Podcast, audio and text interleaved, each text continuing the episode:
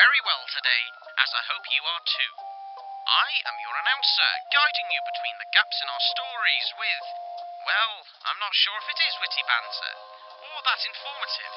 Let's say with whatever is placed right in front of me we are finally able to continue our report on the events in expectation, after the actual happenings were clarified, redacted, updated, errated, misconstrued, and changed completely. As you would expect, this is normally done to further the agenda of our guild. They do have our very best interests at heart.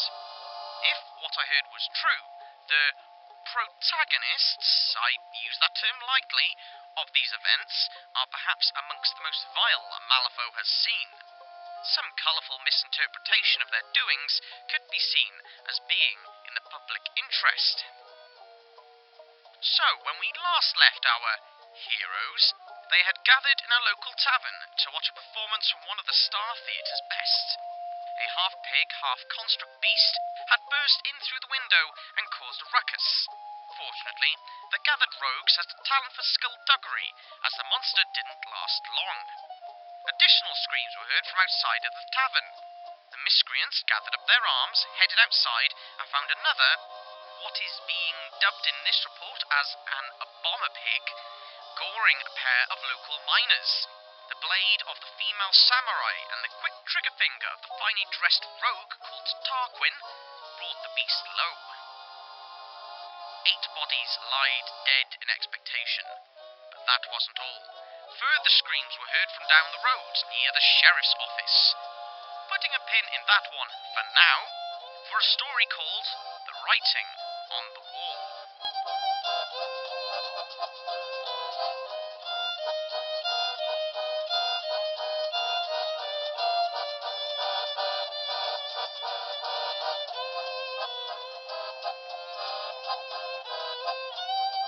The Writing on the Wall.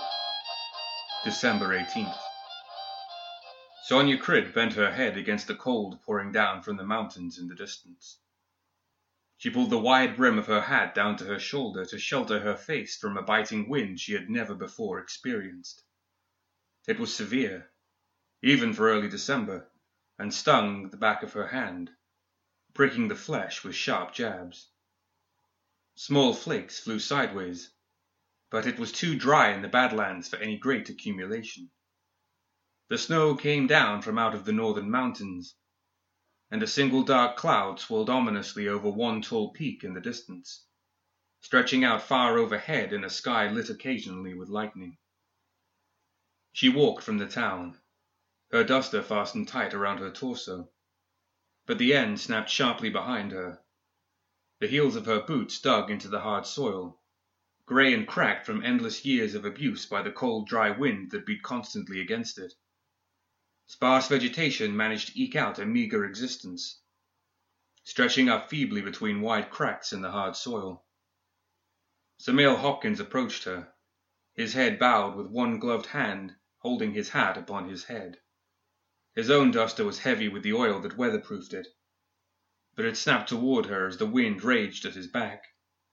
A bandana hid his features, leaving only his eyes exposed to the elements. Even the horse he led, Cinder, looked dejected and miserable, and kept its head low while its mane and tail whipped in the wind. Any luck? she called, voice rising above the moaning wind. Yeah, he shouted back, leaning toward her. But you're not going to like it. She drew close to him, and they returned to Redemption City a mere six buildings, and another dozen or so makeshift homes situated beyond the small town's perimeter.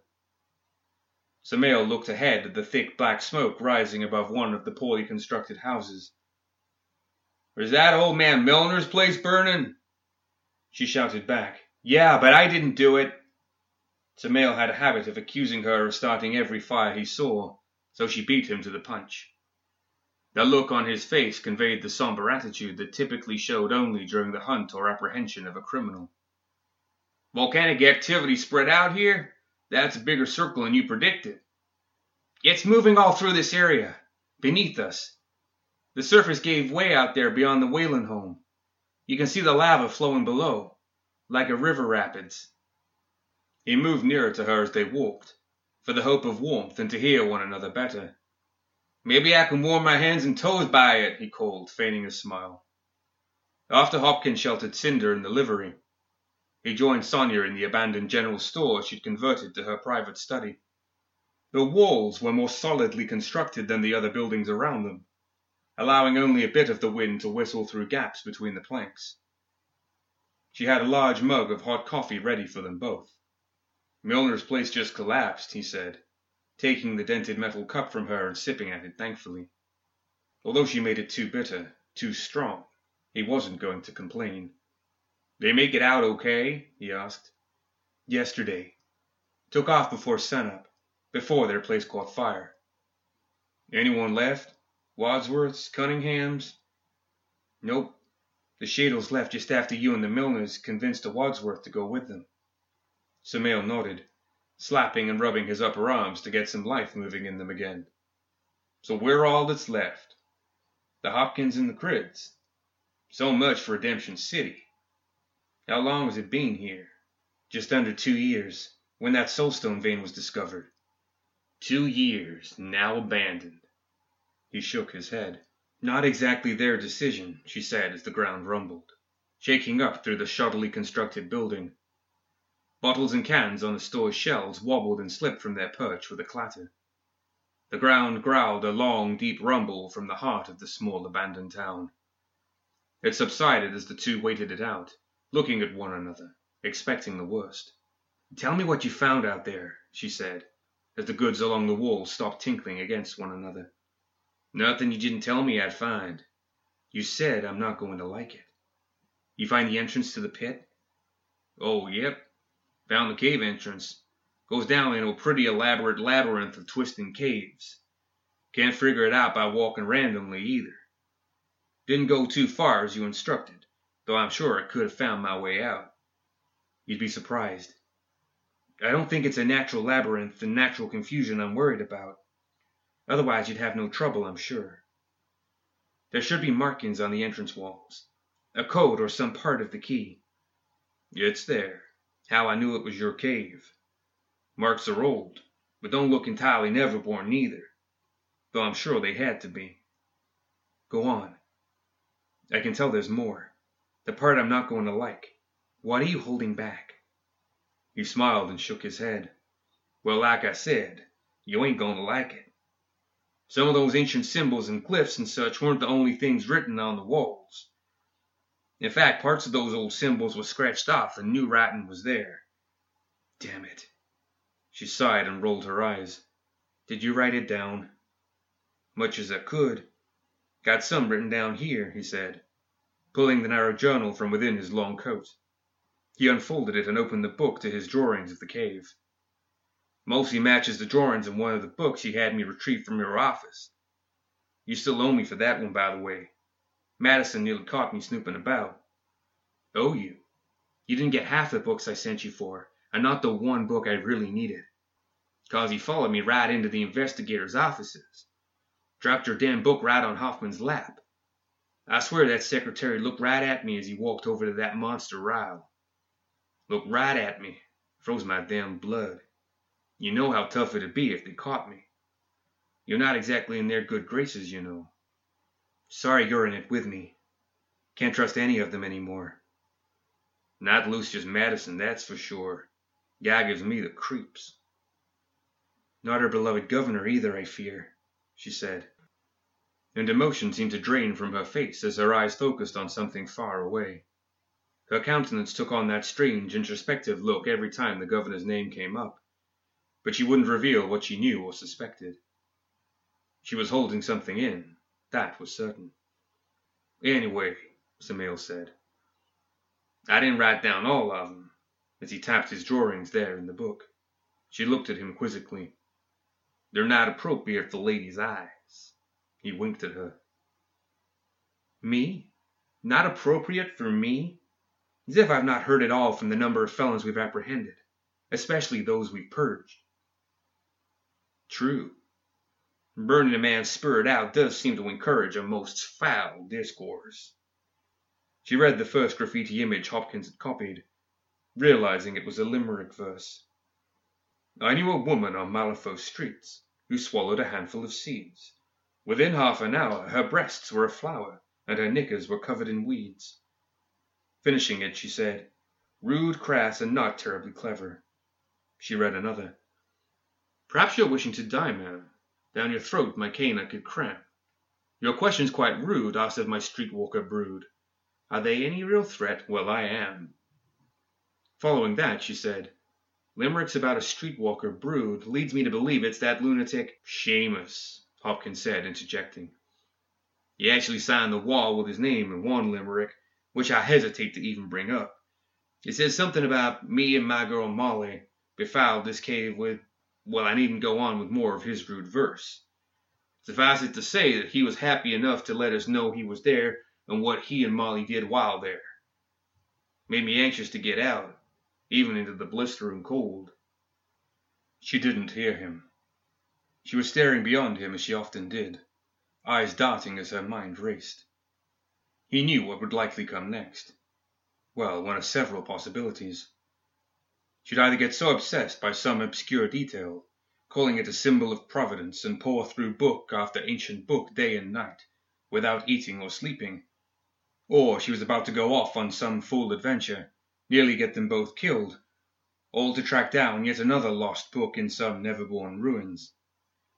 Or what he hated most, but suspected most likely, she'd send him off on some dangerous mission, while she reread or translated an arcane text. He sipped his coffee and pushed his hat further back on his head, peering at her from the depth of the shadows it cast upon his countenance. Her eyes came to rest on his. I have a mission for you, she said. So, the third option. It's what you'd guessed. Of course you do, darling. Back to the cave? No, back to the city. Something was different about her demeanor, he thought.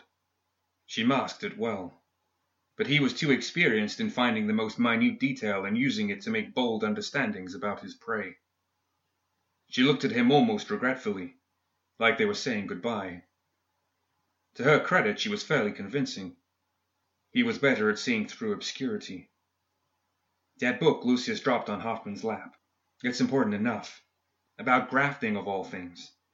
Hooking up mechanica to the body. Something I'm overlooking. Get me that book, Sam. There was more to her story that she wasn't sharing, he was certain. Meet back here?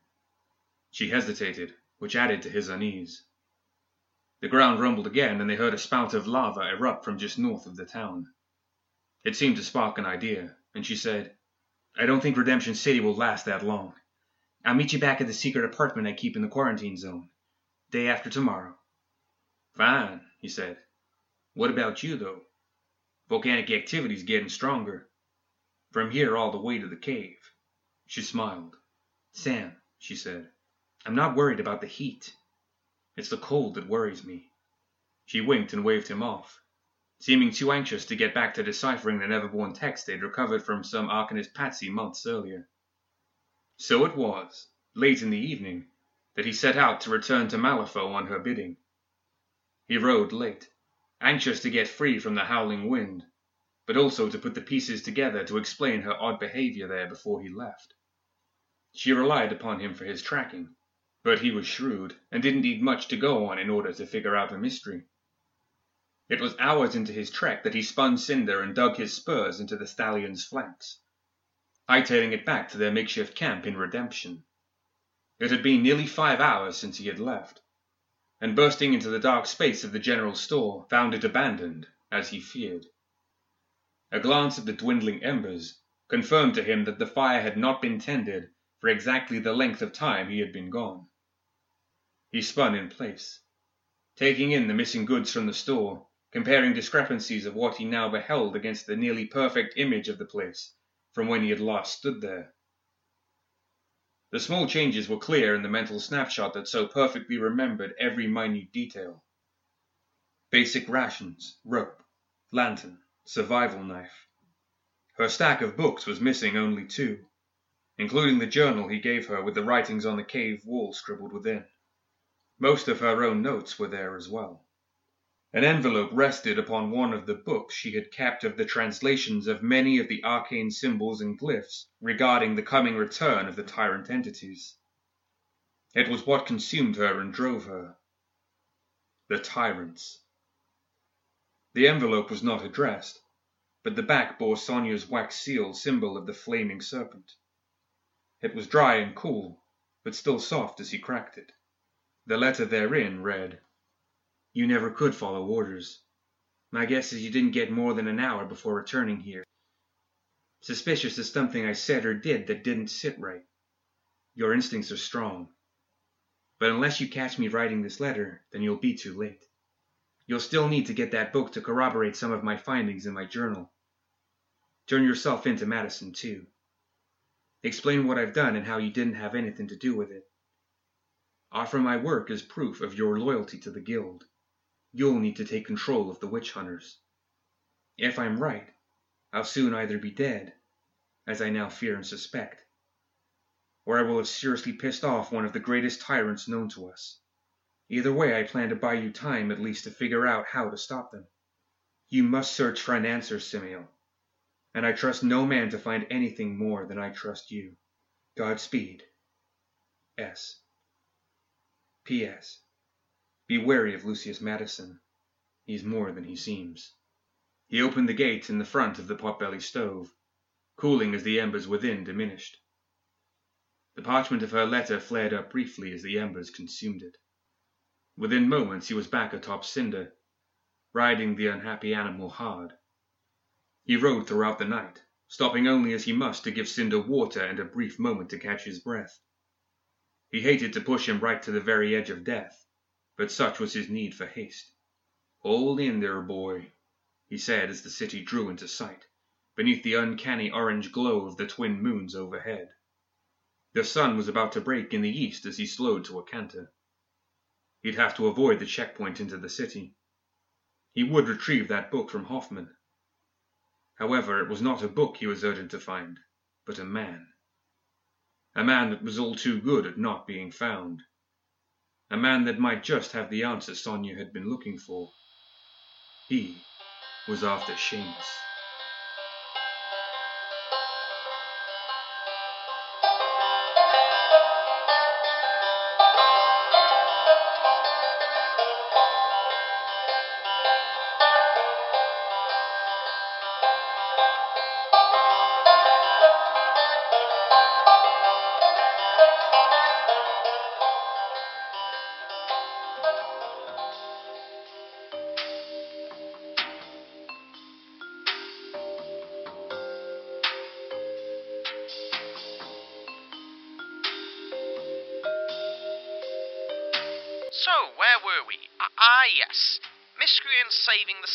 Of expectation from a bomber pigs. Got it.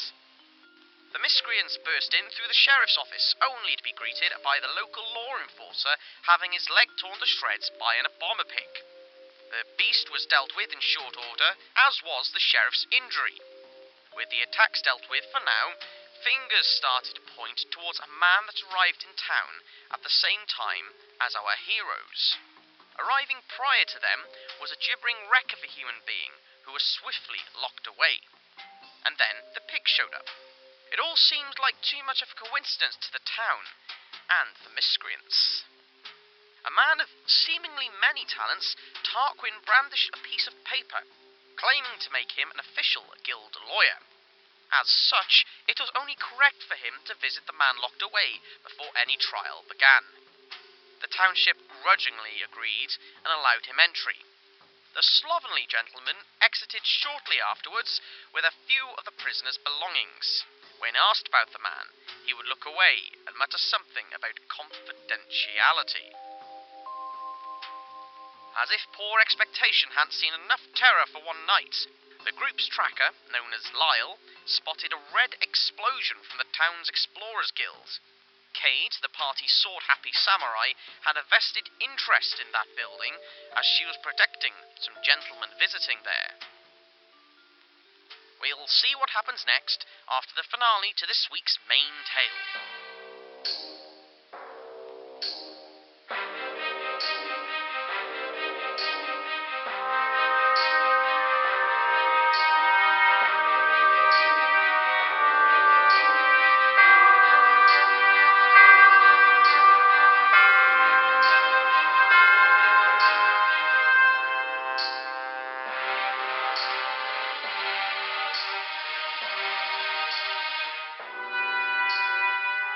Shortly thereafter, and in a different part of the city, Seamus stood before the great plague pit, a mound of bodies piled high in the quarantine zone, smiling a sinister smile as he surveyed the hundreds of victims that had succumbed to the plague these past months.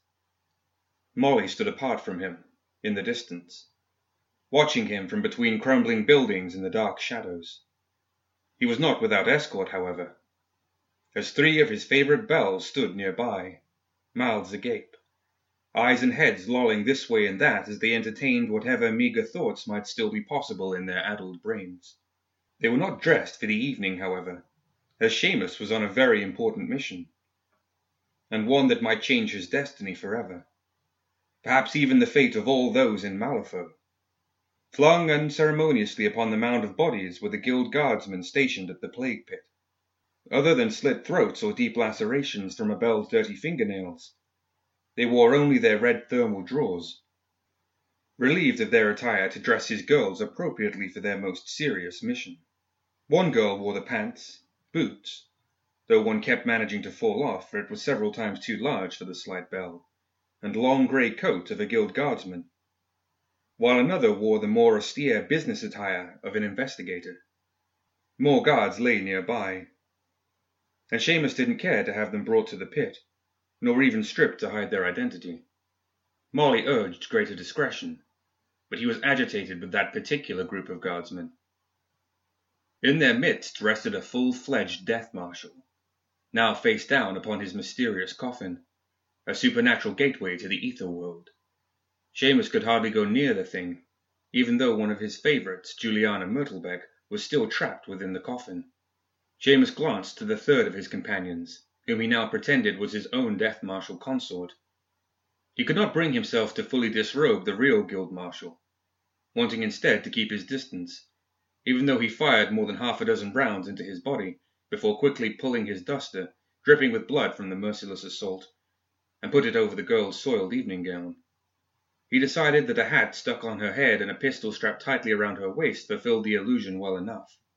He pulled the withered daisy from his lapel and stuffed the dry stem through a wet bullet hole in the front of the coat. It was stiff and freezing quickly.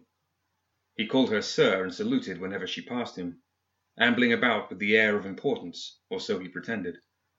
He had Molly dressed as a librarian, despite her persistent reluctance to join him and the other belles. She was supposed to record the event, and he spent hours showing her how to use the lead pencil he wedged between her grey fingers. You lick the pencil like this, he showed her, licking the lead, and then start scribbling. She didn't respond, but she looked right at him. It was an odd thing for his girls to focus their eyes upon him, and he really didn't like it. You were a reporter, right? he asked of her time and again. That's why you're the one that's reporting this momentous event. Aye, he exclaimed. You daft girl, he muttered under his breath. I swear you're being difficult on purpose. Kelly, he called to his death marshal Belle. She shuffled quickly to him as he bent forward, eyes darting back and forth conspiratorially. He motioned for her to remain silent, even though she had never uttered a sound since her resurrection. Do I have a mission for you, bonny lass? he whispered loudly. That cowboy Samael be nearby, scrounging and looking for one such as me. See to it he finds his way here in short order. I'm in need of him. There's a good lass. He turned toward Molly still standing aloof, curious about her behavior toward him. She was a strange one, even by his eccentric standards. He shouted to her, He sure took the bait, Molly girl, just like I told you he would. His smile was broad. Be in for a big surprise when he comes round the corner, though, eh? She didn't answer. He shrugged. He went back to examining the great pile of bodies, inhaling deeply the sickly sweet smell of decaying flesh that made most men retch. Molly knew what he was doing, what he intended. She wasn't sure it was the right thing to do. Still, Seamus had better intentions than Nicodem might, with the masses of decaying bodies piled right there in the open. Of course, the plague had ravaged much of their bodies, continuing to devour flesh and tissue even after the victim had fallen. Some of the bodies almost fully liquefied on the inside as the plague left only a black tar-like substance in its vile wake. Some of the handlers of the victims would grab hold of the arms or legs to fling the body upon the pile, only to have it burst like a balloon and splatter its dark contents upon them. They would find themselves on the pile within days, sometimes hours. So if Nicodem had considered building an army of the damned from the plague victims, perhaps he thought it not worth the time to pick and choose viable corpses from the rotting masses. Or perhaps he did not want to risk the proximity of a plague that could devour flesh with such potency and impunity. Seamus either hadn't considered the danger or didn't care. Maybe both. This is the spot, he said as he finished the fifth pass around the mound. Right here. The sky above grew very dark. The wind howled and their coats and dresses snapped in the gale. Then it went suddenly still. The cold that had descended upon Malifaux these last months seemed at first to draw toward that mound of corpses, localizing upon them. The girls didn't seem to mind, and Seamus was too preoccupied to care, though his fingers were red and numb and his boots did little to stave off the cold. Then, as the wind died, the temperature jumped bathing the entire area in a throbbing beat of increasing warmth. The thick frost upon the cobblestones and corpses evaporated in one of those pulses. The heat coming in those steady waves, as if carried upon a strange heartbeat that enveloped them all. You better be writing this down, Molly, he called to her. Snow that lingered in along the drainage culverts adjacent to the dilapidated sidewalks and forgotten buildings turned to a foggy steam that snaked its way up and around them and the corpses at their feet where the steam began. It first thickened with that strange throbbing heartbeat, and then became opaque, enveloping their legs from the knees downward. As the sky above grew as dark as night, the light grey steam about their feet coalesced, writhing around them as if monstrous snakes, and it too darkened to black. Seamus concentrated upon that pulsing rhythm, knowing that to any other normal man walking about it would feel as though only some strange heat wave had descended upon that one lone spot within the otherwise blistering cold that blanketed all of Malifaux. Seamus could feel far more. He could feel the infinite masses of spiritual energy that called to him, not from the bodies of the recently dead, but from beyond the thin boundary that separated this world from the ether. These spirits lingered, lost in the void and unsure where to go, for they were not from this world and their spirits did not know in death what they might have known in life. They were a beacon for the other, older spirits, and they came to this spot, fueling Seamus. It was the event, just months ago, that unlocked the great gate that kept the worlds separate. The breach was the first unnatural tear between worlds, and the fiery cage was a stab through the ethereal barrier, not to earth, but directly into the realm of shadow and twilight. The unleashed power of that spiritual energy remained in Malifaux, and Seamus reached out with his will, collecting it to him, feeling the gossamer edges of that surreal power with the outstretched arms of his mind. The tingling energy was both very familiar, akin to the breaking of a soul stone, but also foreign, because it was constant and much stronger. Where the rush of a soul stone was fleeting, this power was dizzying, and assaulted his every sense filling him with power so that he felt as though his flesh might not sustain it. Seamus was filled with the dark energy, and approached rapture, finding it more and more difficult to perceive the reality in which his body stood, seeing only into that purple world beyond with thrilling flashes of multicolored stabs through the shifting void. He hardly cared about his old reality, longing to enter the world beyond, where sensation of that rapturous absorption of a soul stone might be his, eternally, at every moment. His arms thrust out to his sides, palms and face lifted to the heavens. The inky tendrils lifted him from the rough paving stones, stained by the spilled contents of the plague victims. The darkness became substantial, squeezing him, embracing him, filling him with energy beyond his comprehension. Yes, he howled, and his eyes popped open, now black, mirroring the black tendrils that embraced his lower body. Come, death, come! It was the fearsome grave spirit, an ancient tyrant entity thought to have the least influence or desire to walk upon Malifaux again. Only at places rich in death, with a tenuous gateway to the ether world such as the shrine at Kythera, could he even be communicated with. Or so it was assumed. Seamus had researched the issue well, driven more and more insane with each dark passage he read. But the event had awakened in him a greater understanding of the power unleashed upon them all. He gathered it, and in such a place where innumerable spirits lingered and were drawn from the other side, the mighty spirit could be called. It was at that moment that Kelly, the Belle that Seamus had sent to lure Samael to him, bound around the corner of a building with a loping gait, the warm steam rising quickly about her bare feet. Samael Hopkins, following quickly behind, slid to a halt beside a partially toppled wall perpendicular to the alley in which Molly stood. His eyes darted from one image to another, and he understood at once what was occurring before him. Samael had witnessed nearly the same event not half a year earlier at the Kythera ruins. He remembered with distinct clarity the sensation of fear and awe that had consumed him then, and felt it again now.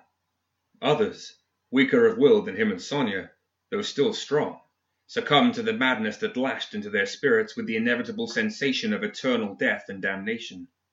He struggled against it again, feeling only the need to flee, to escape that which gathered before him and could not be escaped. It was death. The great tyrant entity, the grave spirit, gathered, and as it grew in strength, focusing its will to this reality once more, Samael's will wavered as the great spirit sought dominion. Barely able to concentrate, it was a feat nothing short of miraculous that Hopkins focused the fear down deep in the center of his chest and channeled it out through his arm. His Colt barked before him, and a bullet trailed fire as it struck the first Belle in the center of her back, exploding on impact and punching a hole through her the size of a cannonball. The bullet continued on, striking a second Belle in the shoulder, which set her aflame. The first fell in smouldering remains, and the second looked upon Samael emotionlessly, though her clothing and dry flesh burned still held aloft by the manifestation of the grave spirit more and more imminent. Seamus turned his head towards Samael and muttered, Right on time, boyo, though no one could hear him. The dark mist enveloping the entire area drew quickly towards Seamus, circling his legs in increasingly rapid swirling arcs. It pulled away from Hopkins and began to take on a hulking form as screams from beyond the grave filled the air. Hopkins knew his sanity was teetering on collapse.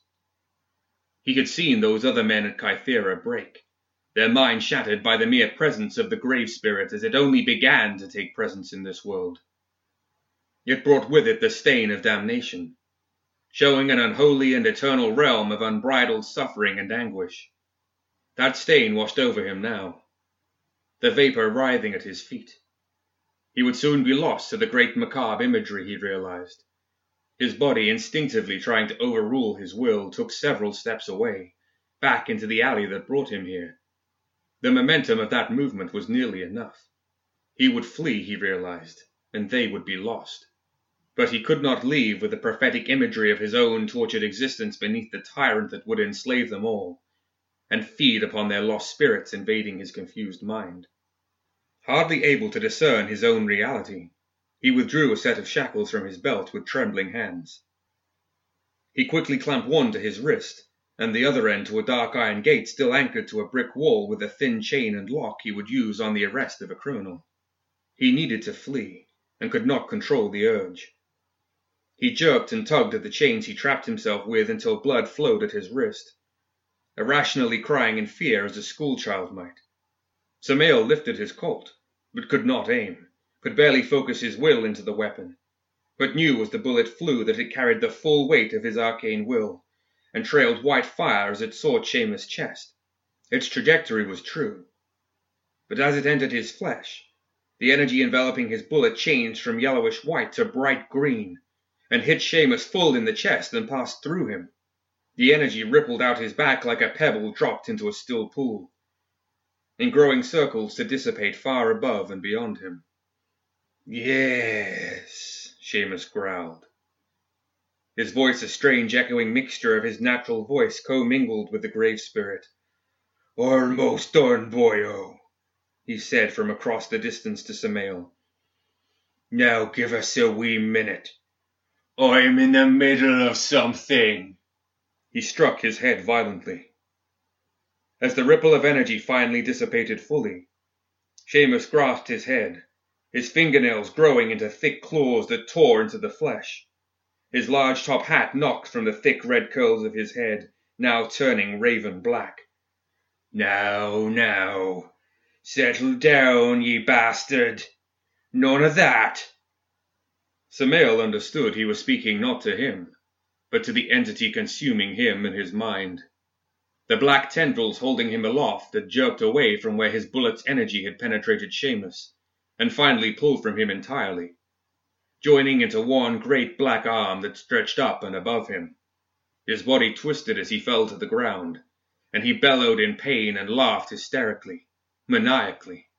He rose to his knees, and his back bulged and split the green wool coat in several long lacerations. Where the dark mist of the grave spirit touched, color drained away, leaving his clothing dark gray, and his skin lost its warmth, turning ashen and strange as his arms and legs bulged and thickened in incredible muscular growth, and the bones beneath them clearly snapped, broken by the transformation. No, no, he shouted, won't be enough, he roared. His head shook, sending blood flying in wide arcs as he flailed his head repeatedly against the ground. Won't be enough to beat us! He shook and pounded his meaty fists upon the ground, which split the stones. Let us think, ye damned spirit!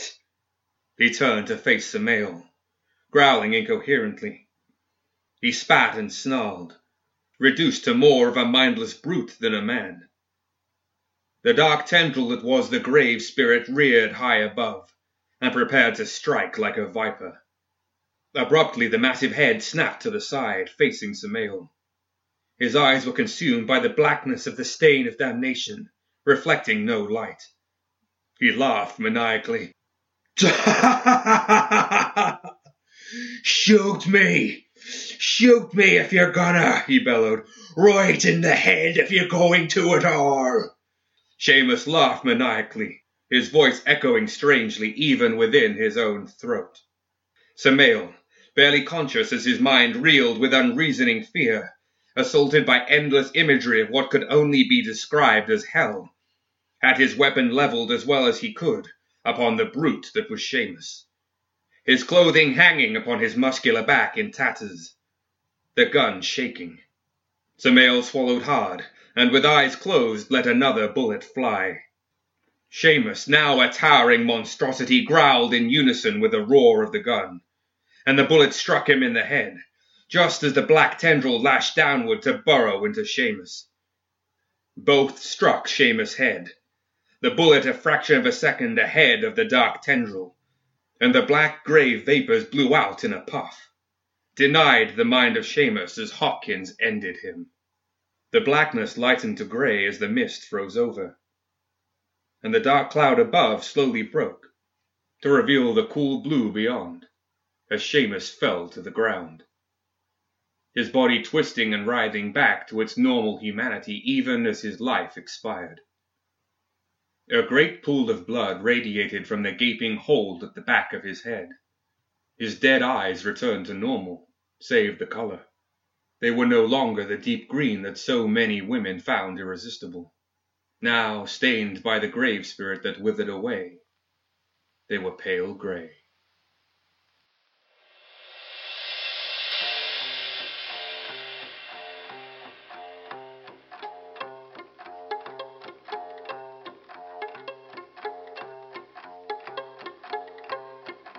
finishing off today with more from the unfortunate town of Expectation. Our heroes burst through a back door into the Explorers Guild, backed into a corner where a group of four, including those that Cade had been tasked with guarding. More of the Obama pigs were spoiling for a scrap. The miscreants, having now had some practice in dispatching the creatures, did so, and everything looked okay.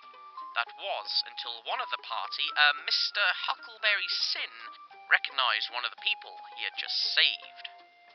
Apparently, Mr. Sin and the man had previous business together, although nobody really had ample time to ask, as three bullet rounds exited Sin's pistol and ended up inside the person who had wronged him. The report from Expectation is nearly at an end. We'll round it off next time, and not a moment too soon. These guys are the worst. Stay safe out there, listeners, and stay away from expectations, so it seems, because bad things happen.